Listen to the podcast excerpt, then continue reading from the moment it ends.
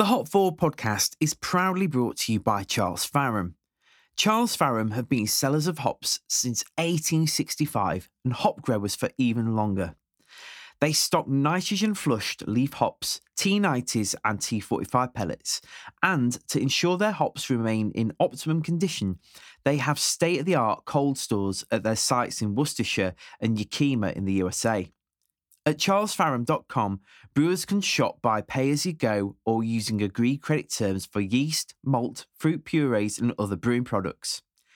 In addition to leading hop varieties from across the world, the Faram's family range brings you Archer, Emperor, Godiva, Harlequin, Jester, Most, Mystic, Olicana, and Opus from their hop development program right here in the UK.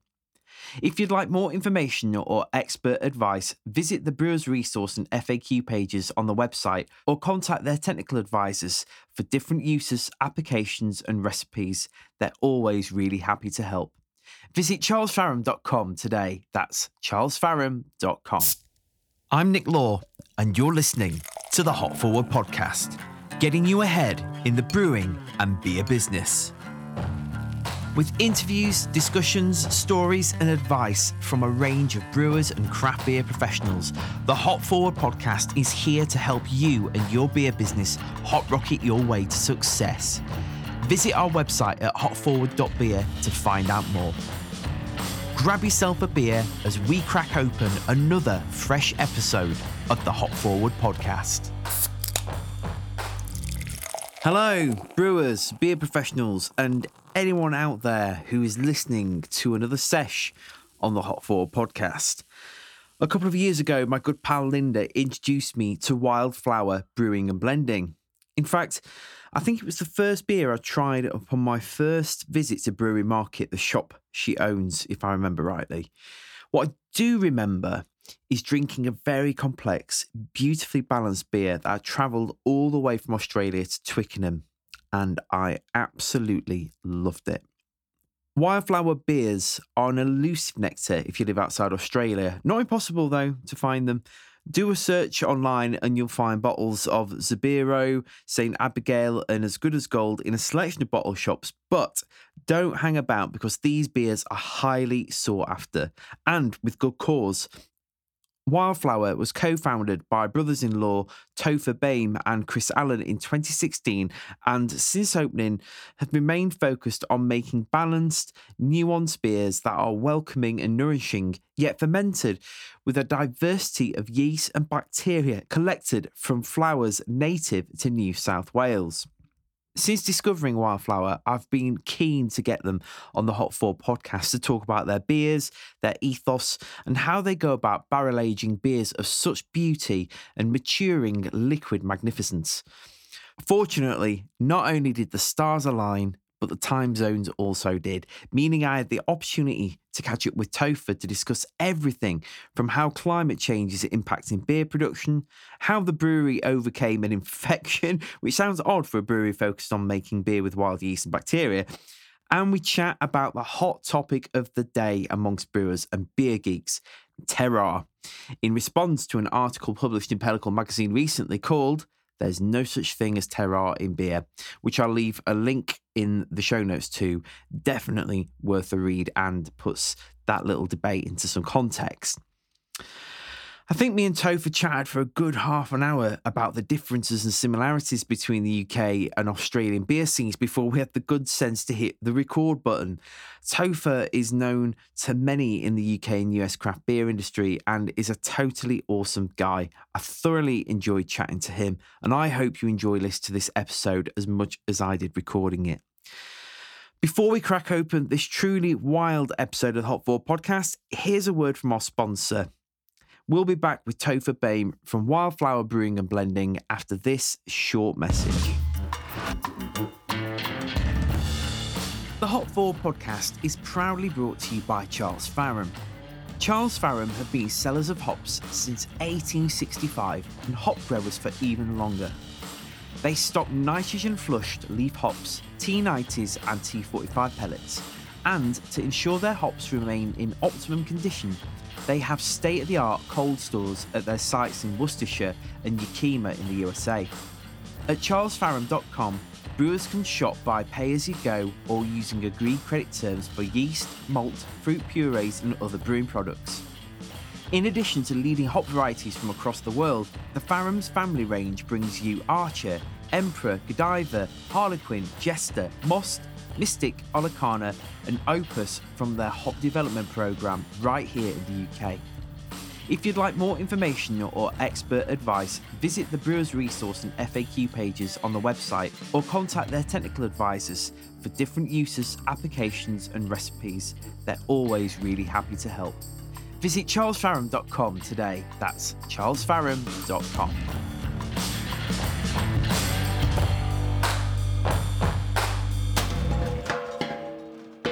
Today on the podcast, I'm joined by Topher Boehm from Australia's Wildflower Brewing and Blending. Hello. Hello, hi Nick. How are you? I'm all right, thank you. I'm good. Well, it's sunny here, um, which is for the first time in a month. Literally, it's just rained throughout July. I would imagine over there because you're. you're I in- noticed because uh, the Manchester test was was notable because of Yes. the rain. Yep. So you're you're in the throngs of like winter over there. Is that right? We are, we are. We've had a really moderate winter. It's scaring everyone here because it's been the warmest winter for quite some time. I'm not going to say on record for Sydney because I can't validate that, but Mm.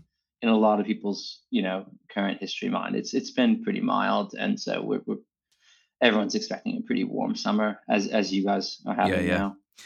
So what's a average winter like, and what's winter been like? in Sydney. so funny.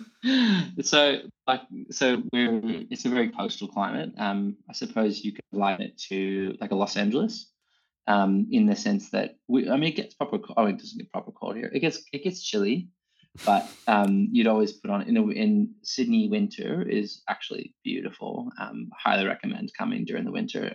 Um, if if you'd like to travel, um, we have sort of sort of six, five, six, eight degrees. And then during the day, if the sun's out, which it generally is, we we've had some really wet winters as of late, but um this one's been mild and dry.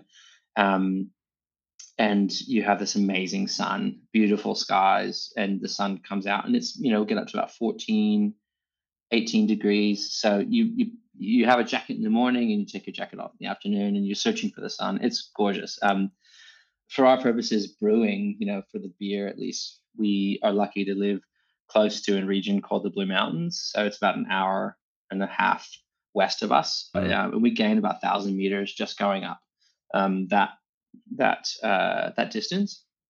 And up there in the mountains, uh, Blue Mountains, they're an ancient mountain range. They're not like this isn't you know the Pyrenees. Um, but we go up to there and we make a we do a spontaneous beer. We make a beer in that spontaneous um, um, leaving beer out in a coolship overnight. I actually don't call the beer spontaneous. I'm surprised I use that term to describe it, but in that lambic in that lambic tradition, Yep. um, where in the Blue Mountains in Katoomba, you know, throughout the entire winter, it's minus one, zero degrees overnight, every single night. Um, but it's it's it's wicked. I, actually, I, my wife and I were married in winter here in Australia because I, I love the temperature uh, during the winter. It's amazing. Anyway, sorry, long story. No, and then I would imagine summers are outrageously hot. You know, they can they can be. Um, we are quite lucky again being on the coast. I mean, Sydney, Sydney really does have quite a good climate. We we haven't. Um, last summer was really mild. uh, Um, and the ones before, I mean, obviously with the the bushfire season of 2020, Mm. um, which was insanely insanely hot, um, and the lead, years leading into that was as well. Um, but we've had we had um 21 and 22 were really wet, and then 23 was kind of a normal normal summer. Um, so we didn't have a day over 35, and this sounds crazy to me. we didn't have a day over 35 um, in Sydney for an entire year, which is really rare. right. Um, a normal summer, you'd probably have four or five days that are pushing 40 degrees. Um, but then again, you know, the the uh, you're on the coast, so sun goes down, coastal winds come in, and they do generally cool it off. I mean, not being a harbinger of you know things to come, but yeah, I mean, we are seeing um, more 40, 40 degree days, and then also that that cooling aspect at night isn't coming through nearly as much as summers go on. As you can hear from my accent, I haven't lived here my entire life, um, but it's been 14 years that I've lived in Sydney. So um, sort of slowly getting to understand what is norm and, and what's not. But Yeah. yeah, anyway. But this is the, how, how classic, how classic. We're just going to talk about the weather starting off an English podcast. This is fantastic. I, I, um, um, I was thinking it. I wasn't going to say it, but I was thinking exactly that. I mean, I could do this. For, I could do this for days. Like I'm completely assimilated to uh, Australian English culture. well, first, you can you tell us a bit about yourself, how you got into the brewing and blending business, and like how you ended up in Australia.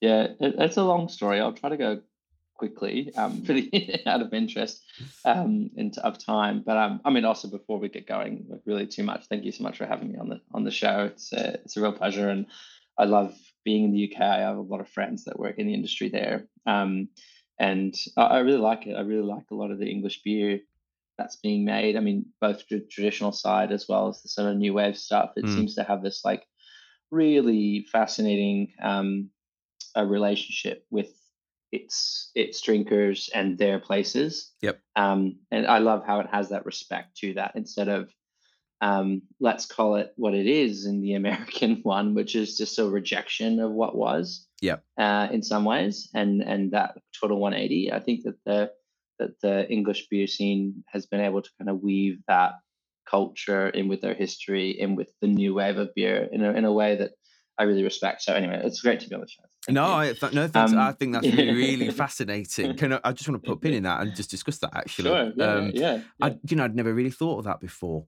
because there's a lot of traditional beers that are still made and appreciated, even Mm. by your more craft beer types.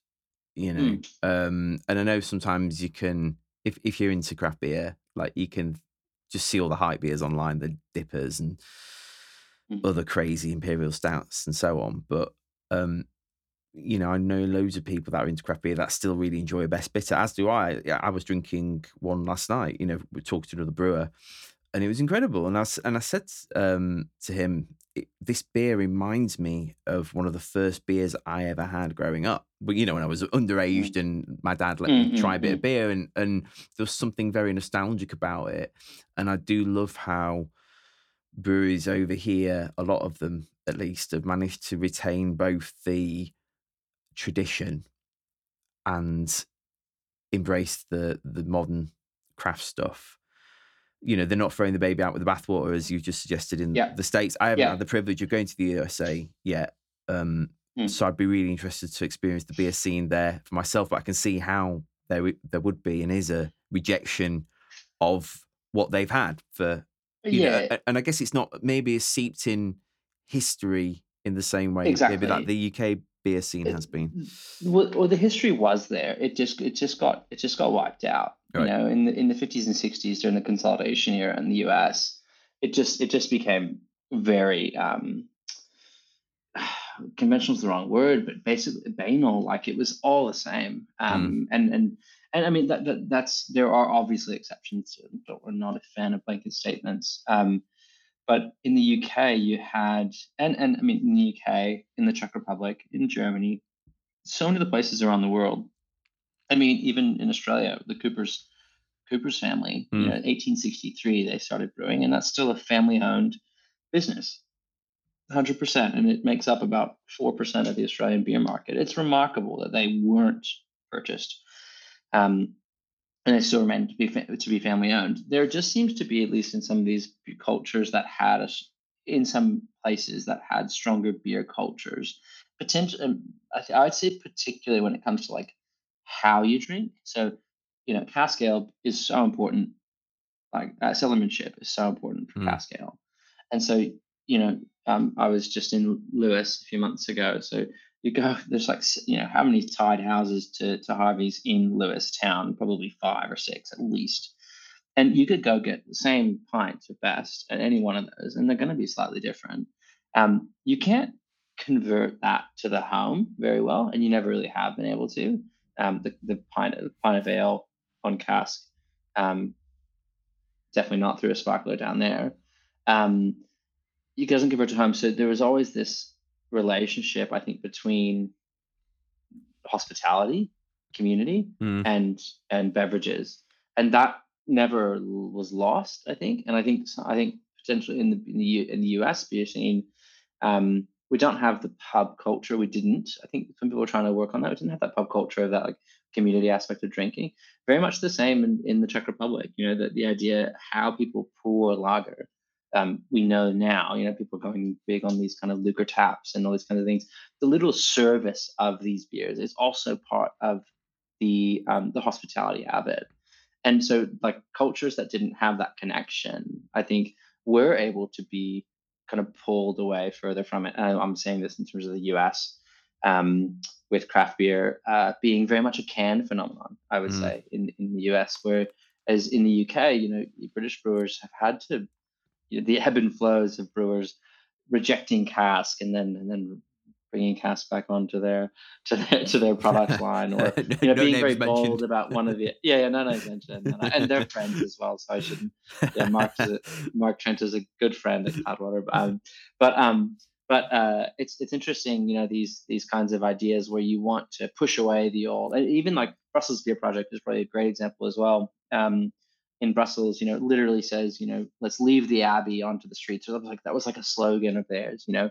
Um, and you have these kind of bold rejections of what, what how people did drink and then i think you have this slow um, re um, kind of assimilation with actually like what we had was really cool it's actually quite unique and let's work with that and so you have breweries like like new barns up up up in the north yep. there are you know like threading this line incredibly well of being modern but not unapproachable to the everyday drinker at the yep. pub and i think that that is really unique in the in at least what I know of.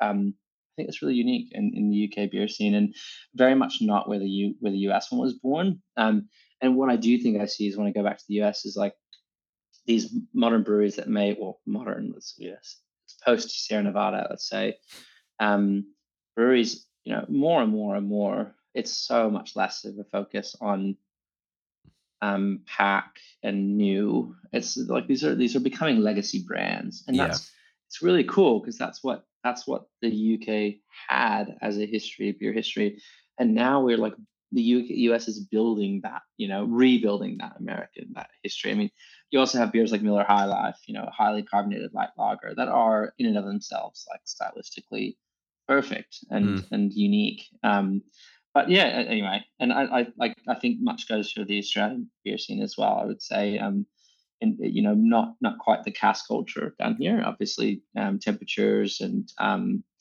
uh, to play a big part in that, and I mean, history plays a big part in that as well. Um, but you know, the the idea of the pub and for is is just really is really quite big down here. That's where a lot of people do do enjoy their beers. Um, post pandemic, even more so. People came back out to massively. So, so, so, I can't remember what the question was. Yeah, so, how, how did you end up moving from Texas mm. to Sydney?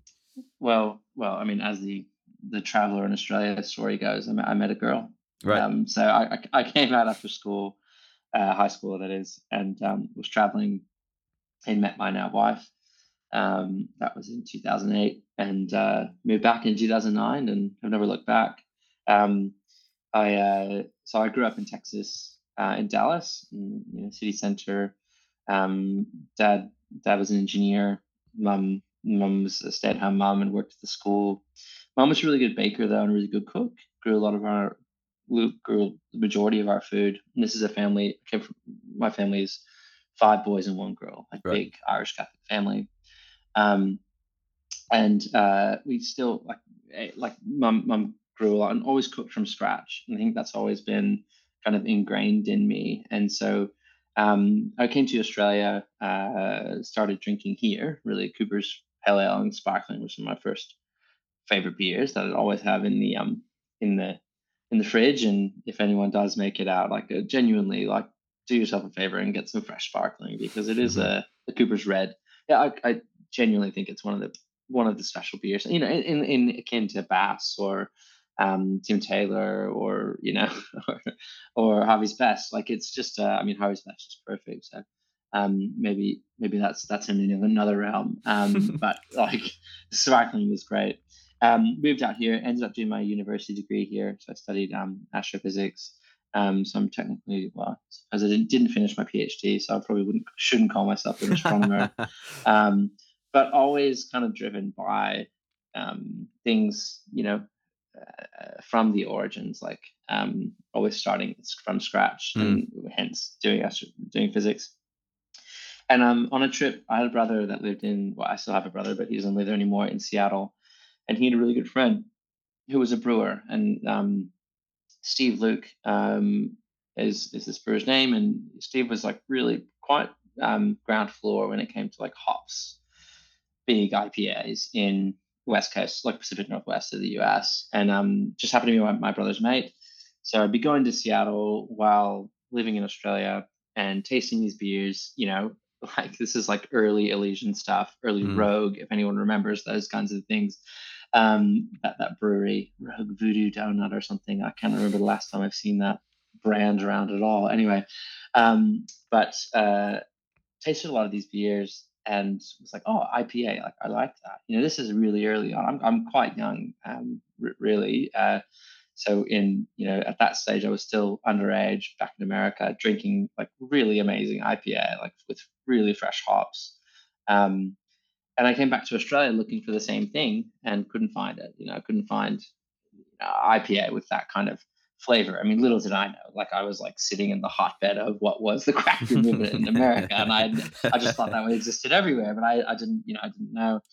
And so instead of um instead of I don't know doing the normal thing and just just buying and drinking what was around, I was like, no, well, I can make this, you know. And so I had a really really bad batch of uh, homebrew, like extract homebrew, and then straight after that was was all grain homebrewing and I sort of um I sort of just got the itch. Like I was something I really enjoyed doing because um I could do it on my own. I could do you know I am I do a scientific background. I could kind of attempt to perfect that process or try to replicate beers that I really enjoyed um, and see if I could make them, you know, clone them at all.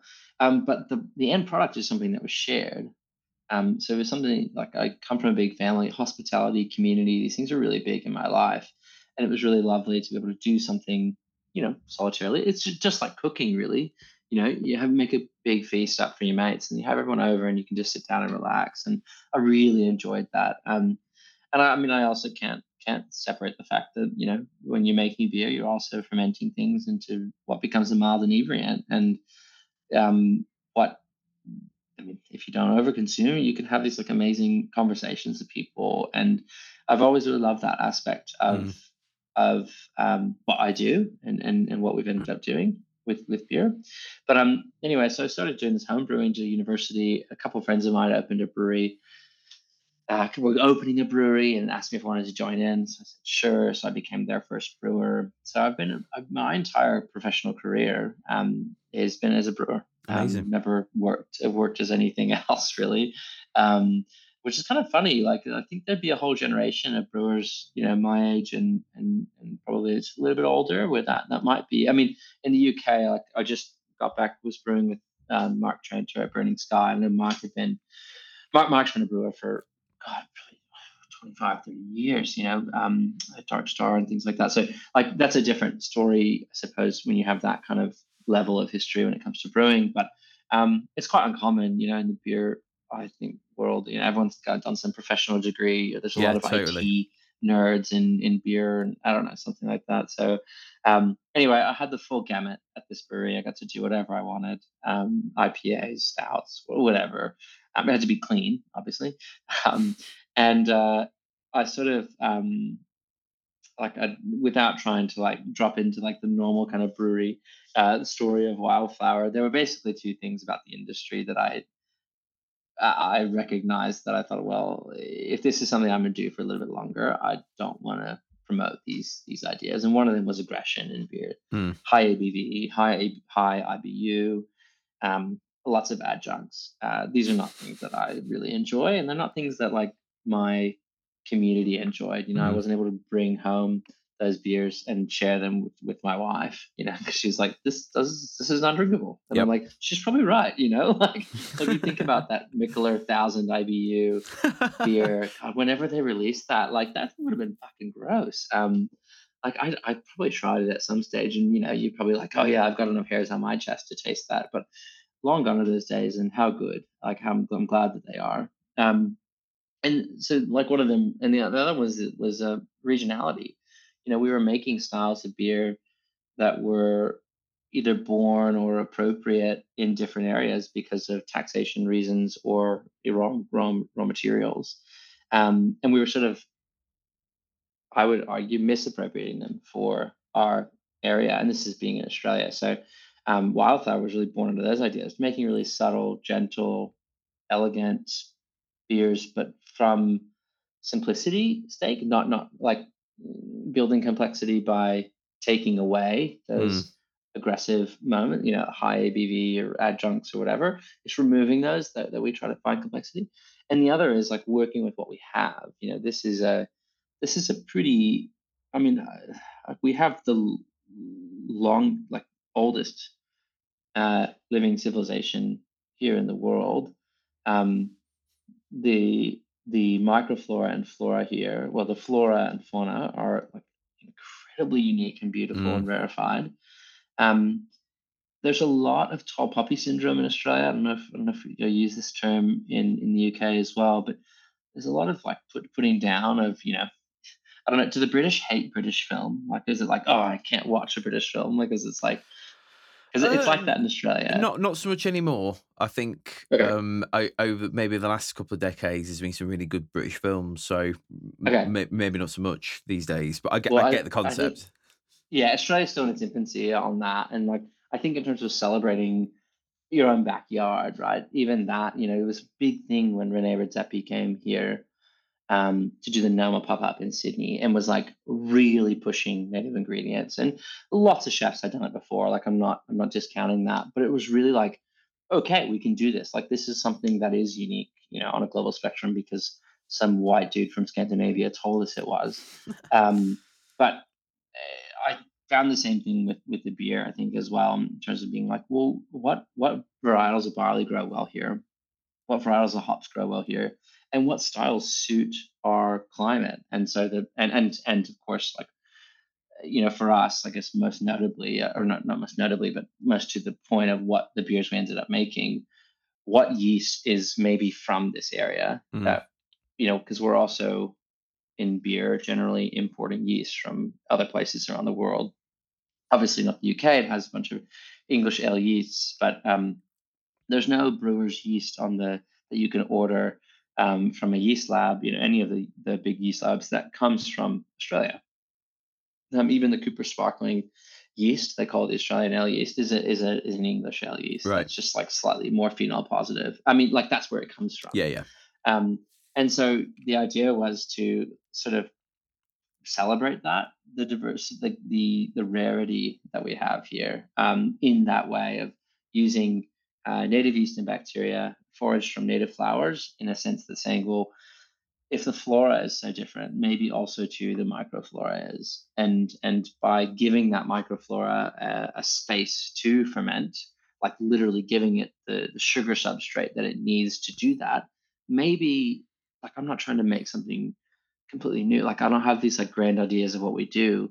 Like I'm not saying like we're like you know creating a beer that could have been made 300 years ago, or we're like I don't know, um, doing something entirely novel, but maybe we're just like allowing a, a, a flavor compound to exist that may not otherwise because that yeast in that time with that wort wasn't allowed to you know give it space to be fermented by. So i mean the, the, the basic precept that's where the brewery came from is a desire to celebrate raw materials you know, grown materials like hops and hops and barley, which William barley, um, through wild yeast or native yeast fermentation, yep. you want to call it, and and through that making beers that I think you know uh, a pretty wide subsection of society can enjoy. You know, definitely not marketing them to a single subsection by any means. Um, and I think that you know our beers share a lot of.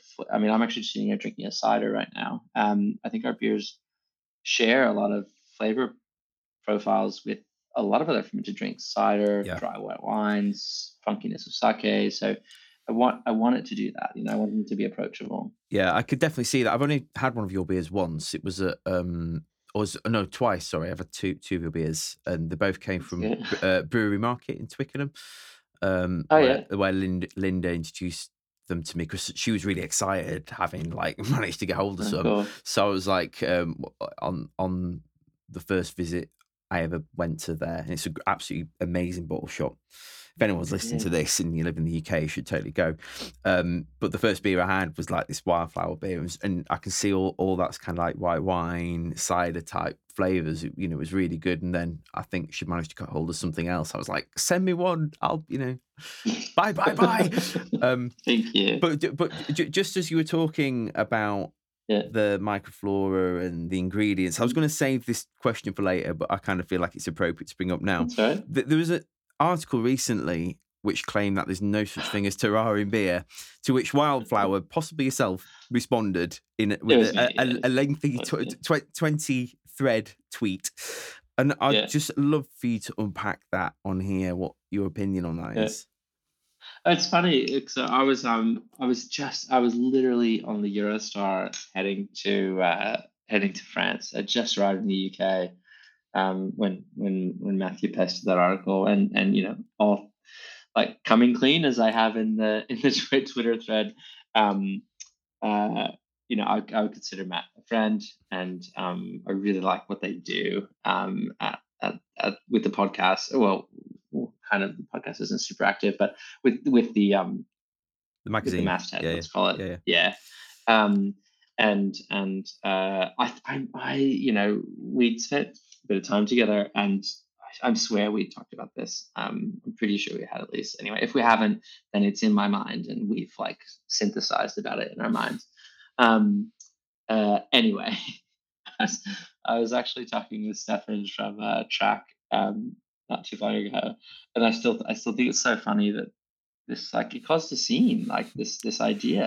I know, yeah, yeah, of, yeah. uh, well, I've- I've asked several people on, on the podcast about it recently. Even a, a Yeah. farmer who uh, for a brewery where they grow their own barley, and uh, he, Mm. he he he he was um he was quite dismissive. Was like, no, I don't think it does. But I, I'm I'm really Yeah. interested in hearing the variety of opinions because I I felt like I needed to educate myself because up until that point I'd have been like, oh yes, of course it does. Then I read it and I was like, yeah.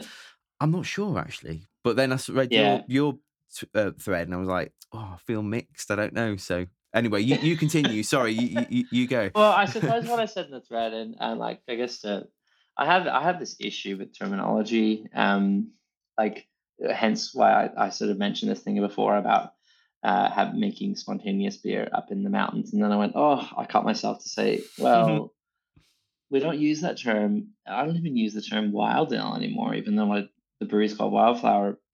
Um, terms like wild and spontaneous and natural and craft. Uh, this is what I'm saying in the in the thread. Are like they're inherently vague, um, because there isn't there isn't a there isn't a agreed upon definition, and also like you can always find someone who's going to become more who some charlatan who is more authentic than you. They're more craft. They're more spontaneous. They're more natural, right?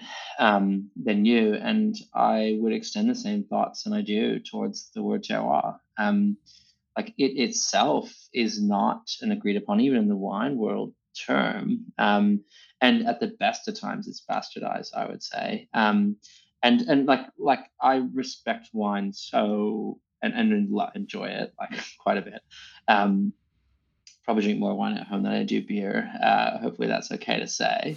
Um, but um, but I, I just I just have this issue with with people pointing to terms that uh, other people define differently and using that as a way of usually marketing is usually where that comes from. Mm. Um, I would just much rather people, and I guess this is the approach that we take. So I'm not going to say how people should do it. The approach that I take towards it, I'll rephrase, is it's just to tell people what you're doing and how you're doing it, and they can decide how they like to ascribe that. Um, it's way more difficult for your if you have a marketing team or for your for your sellers, your retailers your bottle shops to go into why you know this certain producer doesn't use these described terms or whatever.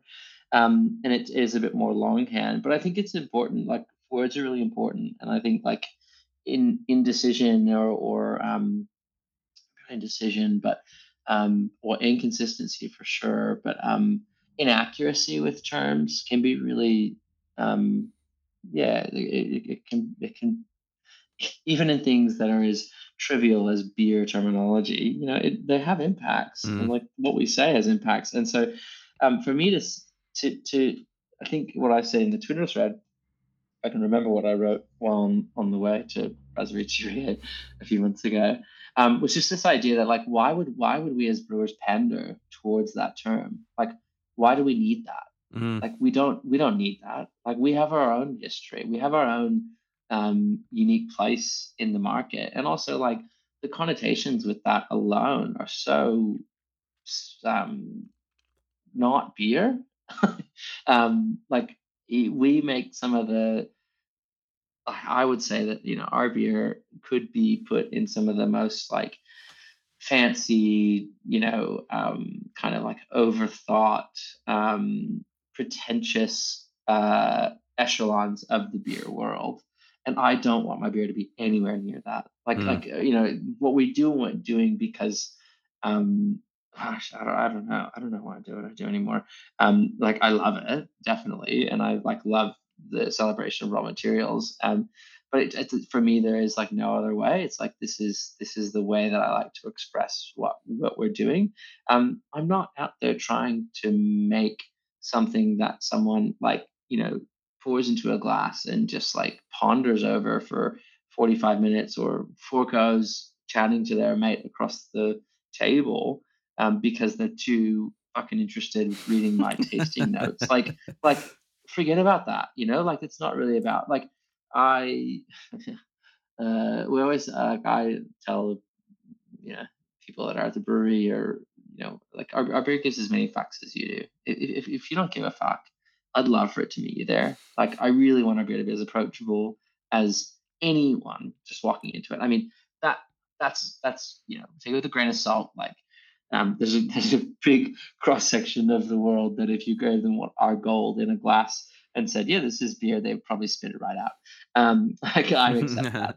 Um, but but um, but you know, I do. It's it's it's it's never ceases to me. Like it's continually surprises me how approachable some people can find like people who you don't assume will will find our beers and i think it's because they just they just kind of fit something for for for people's palates i suppose i don't know um and i don't want that experience to be introduced to what we do to become so elevated that it's not approachable it's not accessible mm. for a price point or or some other some other spot and i think this term this term terroir um, pushes the beer industry away from its origins um, by trying to to pander to it. In in in in my opinion, um, I mean, I have other reasons why I think that beer doesn't have terroir as well. Like, you know, if you if we're going to take the straight, you know, well, if we were to assume that like a, an understood definition of terroir would be like the confluence of uh, climate,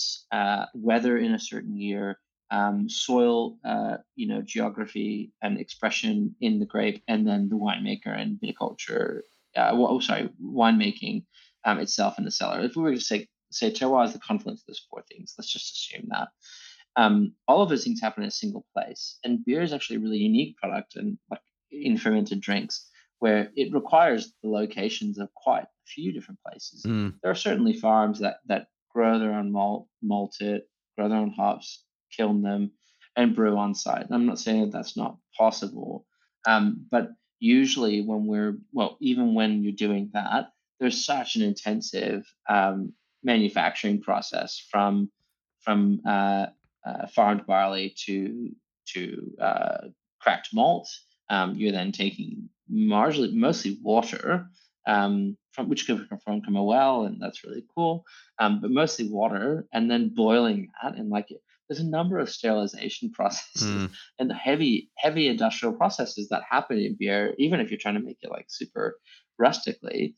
Um, and i just think that the term falls apart then. Um, and that's not to say that beer can't have a fingerprint of the i mean here's me like dancing around terms a fingerprint of the place that it's that it's it's grown in or something like that. Um, but to just take the term from one culture and drop it into another, I think it does us a disservice. Like, yeah. I think I'm convinced. You've convinced me. Yeah, I um, I, yeah, I, I, I suppose, and I, I, I, if I remember the article rightly, Mhm. I think Matt alludes to this at the end. Um, and apologies if Matt's listening and I get this completely wrong.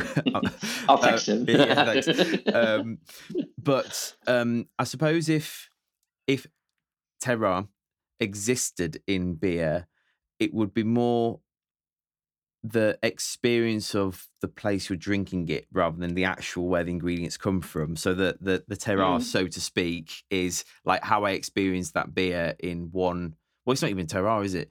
I guess what I'm trying to say is Mm. it's um I yeah, I I think having the uh, you're not going to have the same association with a place in the way that you would with a wine because of the like you say all those elements of where it's being cellared and the grapes are grown etc but you're going to have an Mm. association with that beer by virtue of where you drink it so i Yeah. know if i have a pint of um loxley brewery's um Halliday, which is their best bitter, in the Raven, which is a pub around the corner, and it's it, it's not too far from where the brewery is.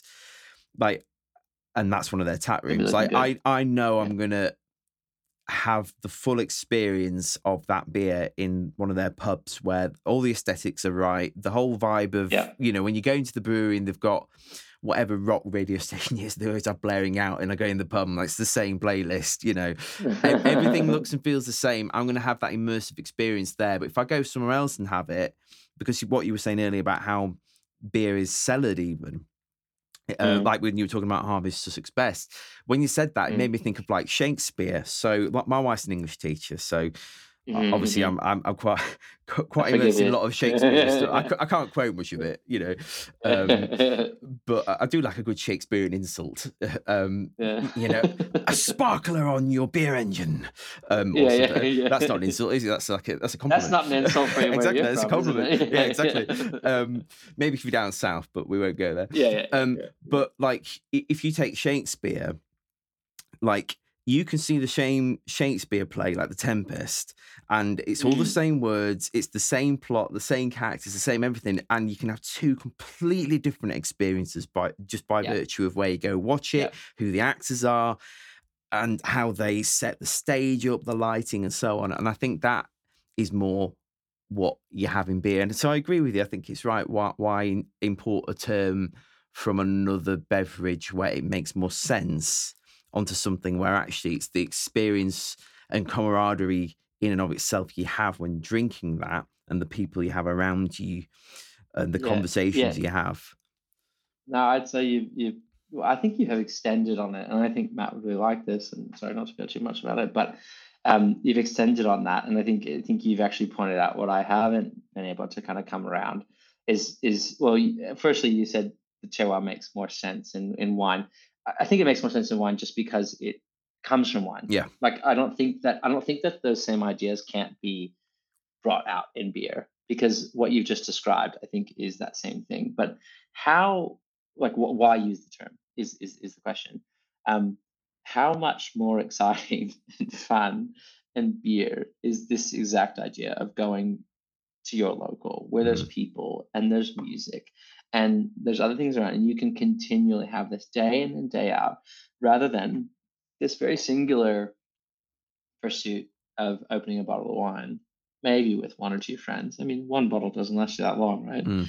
um, that same experience just doesn't translate the same way into beer and i think that that like from wine in like fr- from beer into wine uh, that's so celebrated what we can do with beer and you can go down and have these like you know, my best beer experiences have almost very little to do with the beer i mean there's obviously going to be an excellent beer at, at the end but it's not the beer itself that's the that's the uh, that's the highlight it's like it's that community it's that Yeah. hospitality it's the venue it's the and that is unique um and i i yeah, anyway i think i think you've ex- you've explained it really well Yeah, well, you can't replicate that, can you? And as we were talking before we hit record about lockdown and Mm. all that entailed, like when people, I don't know what it was like over there, but in the UK, like loads of people installed their own bars, which was always really funny when you saw some of the, the posts that got shared on Twitter or Facebook with some guy somewhere that was like, How do I attach my beer engine to this? And it's like a keg.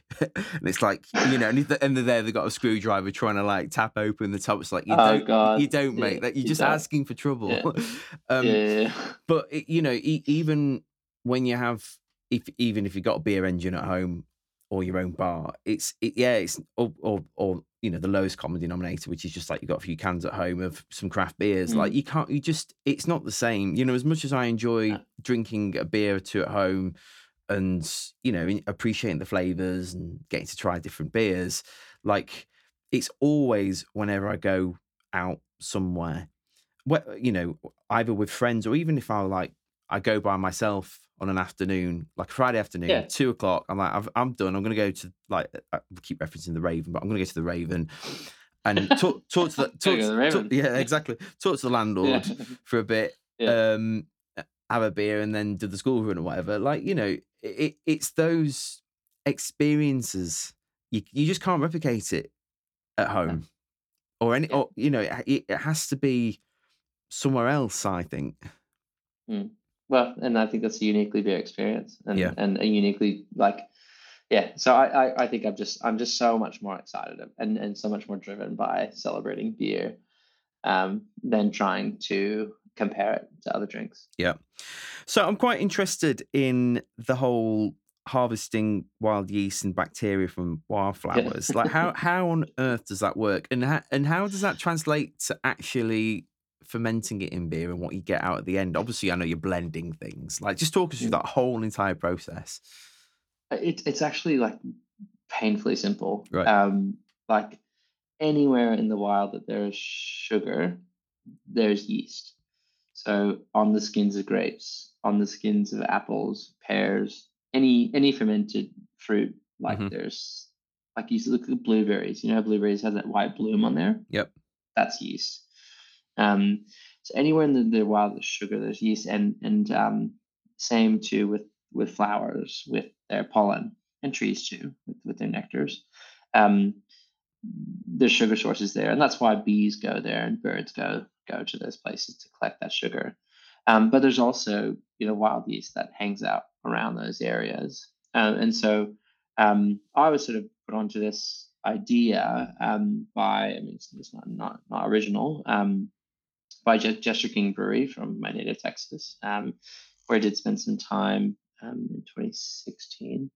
Um, and just this idea of going, well, like as I said before, like if I just take flowers from our area and stick them into wort, unfermented beer, maybe we'll capture some yeast. And I think I had a probably really bold and grand ideas when I started about like, you know, harboring or capturing or fermenting with entirely novel yeasts that no one else has put into beer, and these ideas about like, ah, this will be the first time anyone's ever tasted these kinds of things, which I mean, probably is like uh, you know, in, in terms of what what we do, like it's so uncommon um, that maybe there are flavors that are not seen in parallel to any of the other drinks, but um, the the drive is different now. You know, I I do this from out of practice, um, and and uh, to be better rather than trying to create something new or be this you know kind of visionary. Um, I don't think I ever thought of myself as visionary, but like nothing's visionary about it at all um, because uh, so, so this is how I did it. You just take take flowers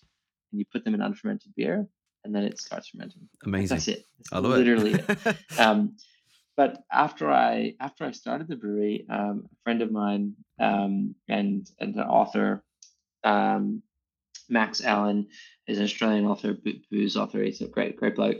Um, made it known to me that you know really what I was doing was was was nothing new at all because there are huge amount of a decent amount of documentation from language groups and um, uh, indigenous cultures in the western part of the country who would take of Australia who would take Banksia flowers, which is this kind of um, acacia flower, and put it into um, water baths and soak flowers in for one day, and then go get more flowers, put them in, take them out, put them in, essentially highly concentrating uh, a a, like a liquid source with more and more sugar, as well as inoculating with their flowers to make a ceremonial alcoholic drink.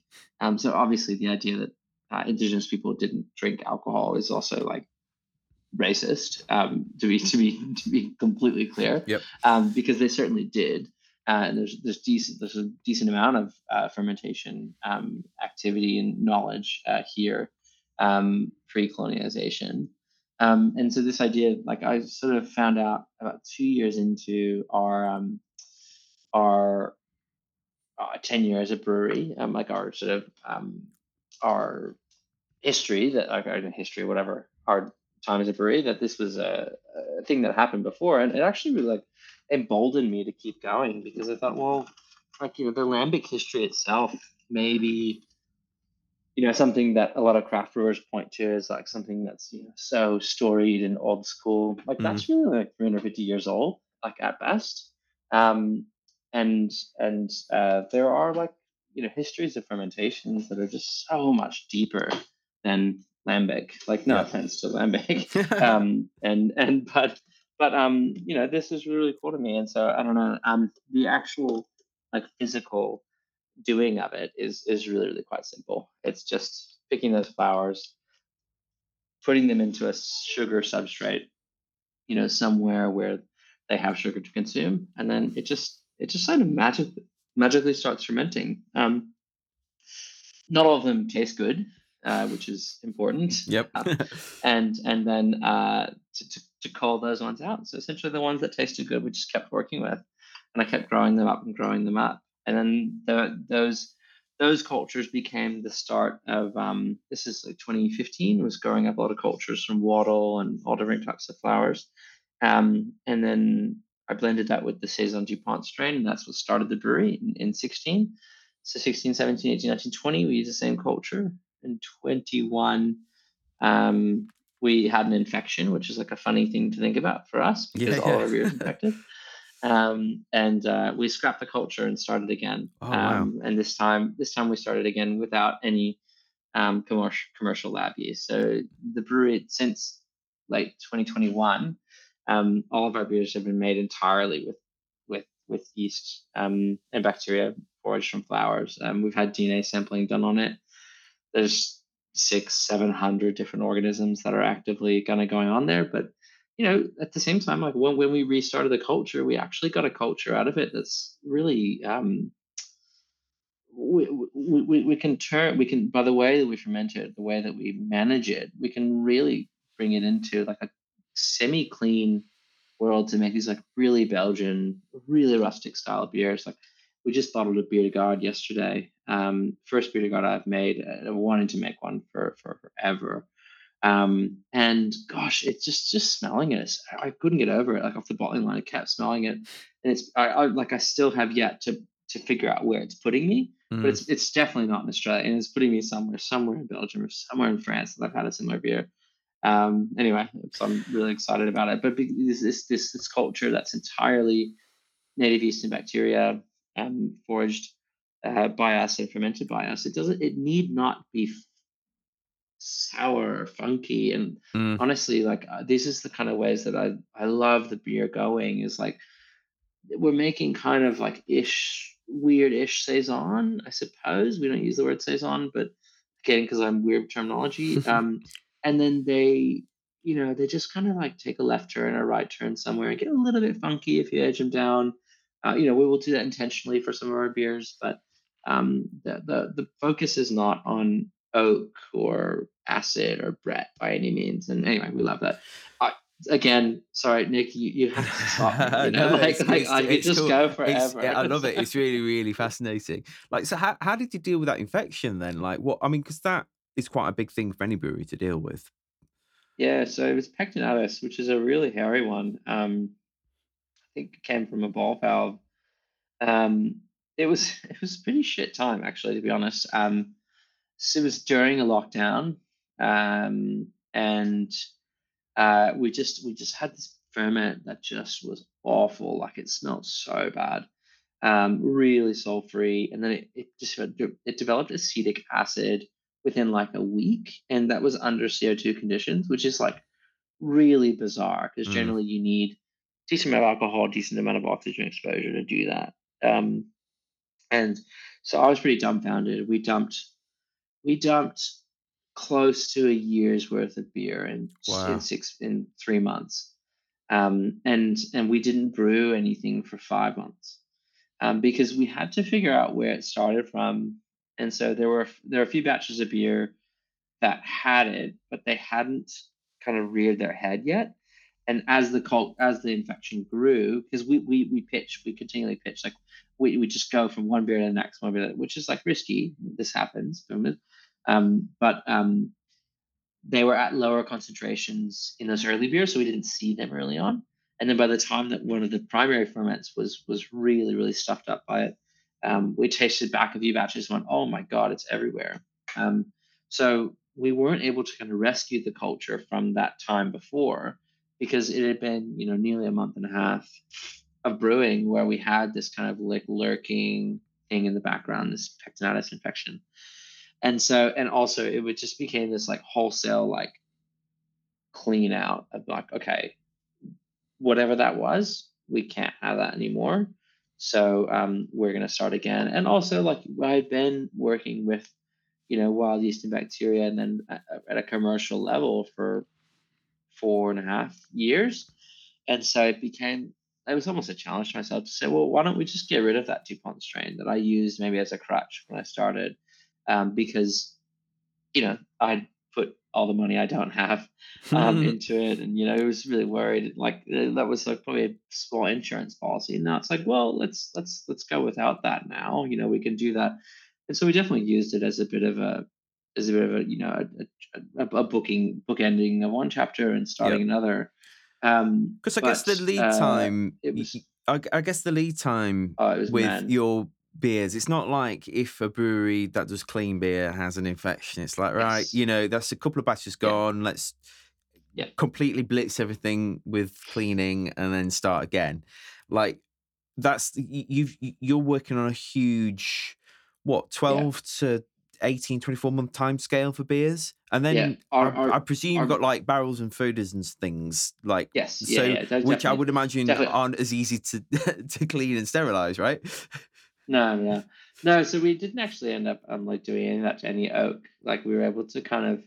I'm pretty against cleaning our oak. Like we might wash them out with hot water, um, Mm. but that's it. Um, uh, I, I I want the the wood to do its own thing. Whole other story. Um, but yeah, you're exactly right. So it worked. It worked in both ways for us because it worked in the positive because we had beers in bottle. You know, our beers usually bottle down for three to six months before they're released. So we were able to continue releasing beer in that time without brewing it, but it did mean that we were going to have a gap, you know, in, in the future, and so we had to plan for that um, uh, from a you know financial standpoint. And you know, in 2022, um, we uh, two of our staff members moved back to their respective places because they were having additional kids, and you know, one back to America and one back to a different state here in New South Wales, or sorry, in Australia, and um.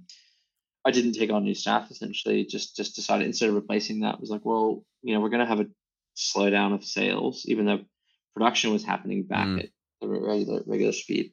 So we just had to manage that from internally. Like I'm, I'm not going to lie, it was pretty shit um, because you know we like you you want to do what you want to do. Like you want to do what you got out to do. Like I wanted to be brewing. I wanted Yeah. to be making beer.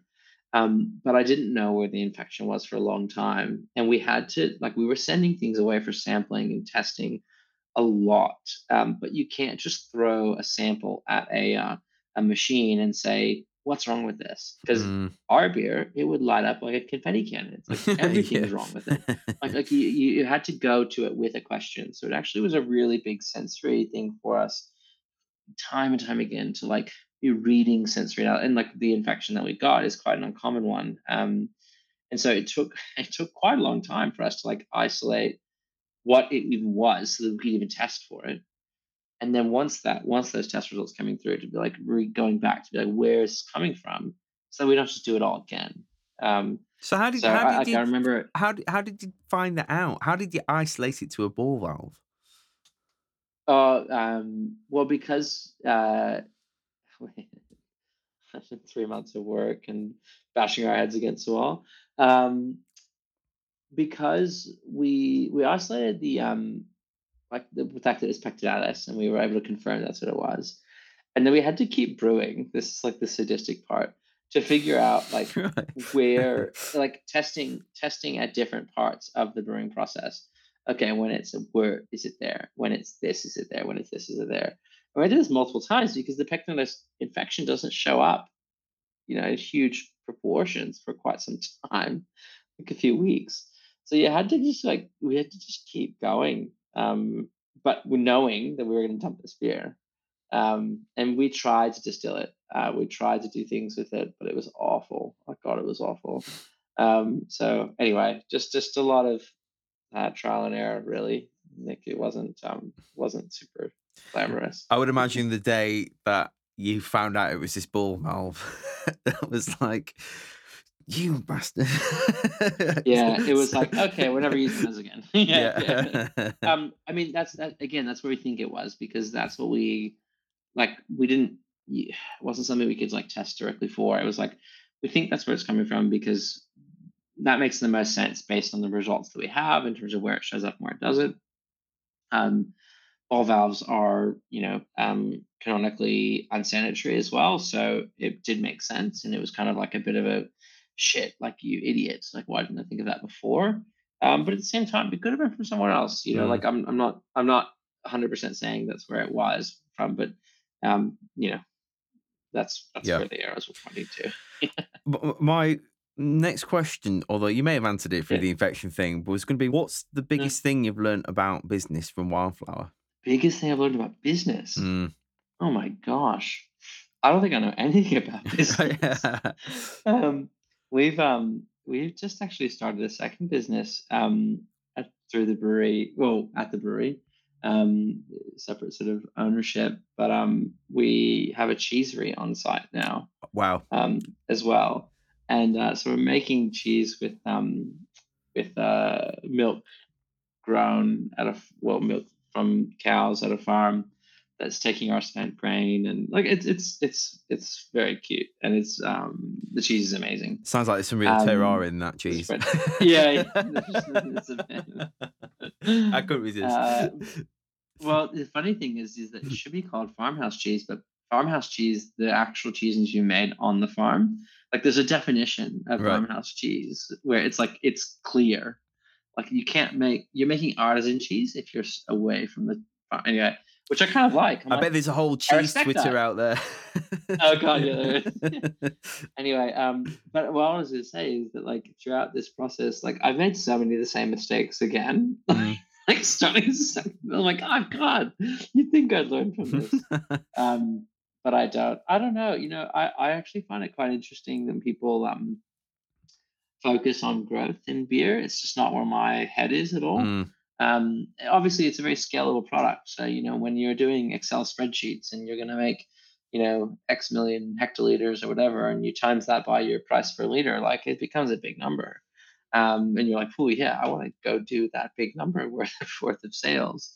Um, but there's such a huge human cost to, to everything that we do. And yeah. beer's beer's like a manufactured product that yeah, you can get pretty highly automated, but you still want good people on the ground and retaining staff and looking after them and their needs, you know, inside work and outside. Um, I'd say I'd say the biggest. I mean, again, I don't think I know much about business, but I think from a the biggest learning that I've had is that like you are only as good as as as the people that you work with um, and and if they are not feeling fulfilled in their work or if the their the amount of hours that they're doing means that they're not able to pursue their own um, interests outside of it like what the fuck are you doing? Yeah. Like I, don't I, like it's not it's not sure you have a business but you're not I don't know who are you who are you benefiting you know at any stage? Like I'm so honored genuinely that the people who show up to our brewery and we have a small team like there's about six, six of us full time um I, am date on a daily basis genuinely honored yeah. the people who come and show up for at work do because there's so many things they could be doing um and and yet yet they like they I don't know they see something in what we do that they think is like worthwhile of their time Uh, and and I think the, the only thing that I've the only thing that I've learned is like don't fuck that up. Don't fuck their lives up. Yeah. Because because you want an extra, I don't know, five percent. I don't know. Who, who knows what it is? I don't even know.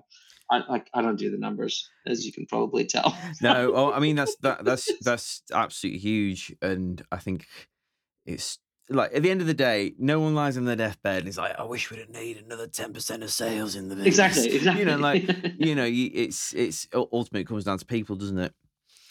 yeah, Um, yeah. Well, Toph, it's been absolutely incredible to have you on the podcast. How can people get hold of your beers, especially for us mere mortals on this side of the world? we're very fortunate to work um, uh, distant lands in, in the UK. So they're an importer, um, and uh, they they handle our beer um, in the UK. So that would be the best way. But or that would be the best way if you if you're going to be staying, um, yeah, in in the British Isles. Uh, but the really the best way is to come down to Sydney. Uh, I know it's not easy. Uh, but you know, it's just a short 24 hour flight and you're here. Absolutely. Well, I'm going to book my ticket after this. What's the web address and how can people find out more? Oh yeah, um, Wildflower Beer at all the things. So dot com, Twitter, Instagram is what we probably use most most um, uh, active on that. Um, much to my own dismay, but that's where I am mostly. So Wildflower Beer. Awesome. it. Cheers. Yeah. Thank you so much, Nick. Hi, can I get three pints of uh, Litterveld, the week, week one? Well, it's that time again at the bar for another week of the Hop Forward podcast. Don't forget to subscribe to the show on iTunes, Spotify, and all other good platforms. Be sure to visit hopforward.beer to find out how we can help you get ahead in the brewing and beer business. Remember to follow us on social media at Hop Forward Beers, and for another week. Cheers.